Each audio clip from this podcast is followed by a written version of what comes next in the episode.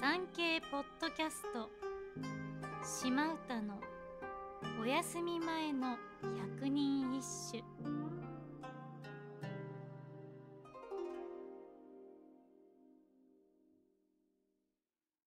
第47番。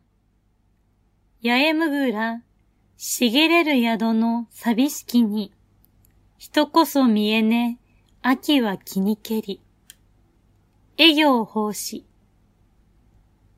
幾重にも鶴草が生い茂り、荒れ錆びれたこの寂しい家を訪れる人は誰もいないが、それでも秋だけはやってくるのだな。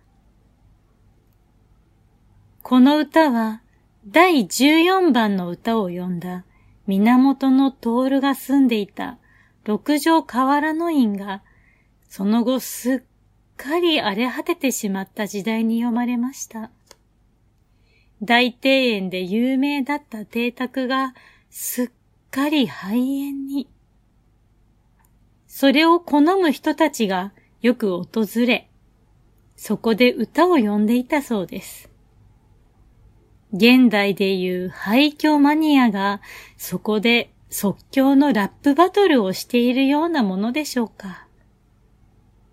ちなみに廃墟になる前は、源の徹の幽霊がよく出たそうなんですけど、その幽霊、人妻を襲うエピソードが多く、徹は確かに生前光源氏のモデルになったプレイボーイ。だからこそというかなんというか。京都の河原町は、この河原の院が名前の由来と言われており、跡地には今も石碑が建てられています。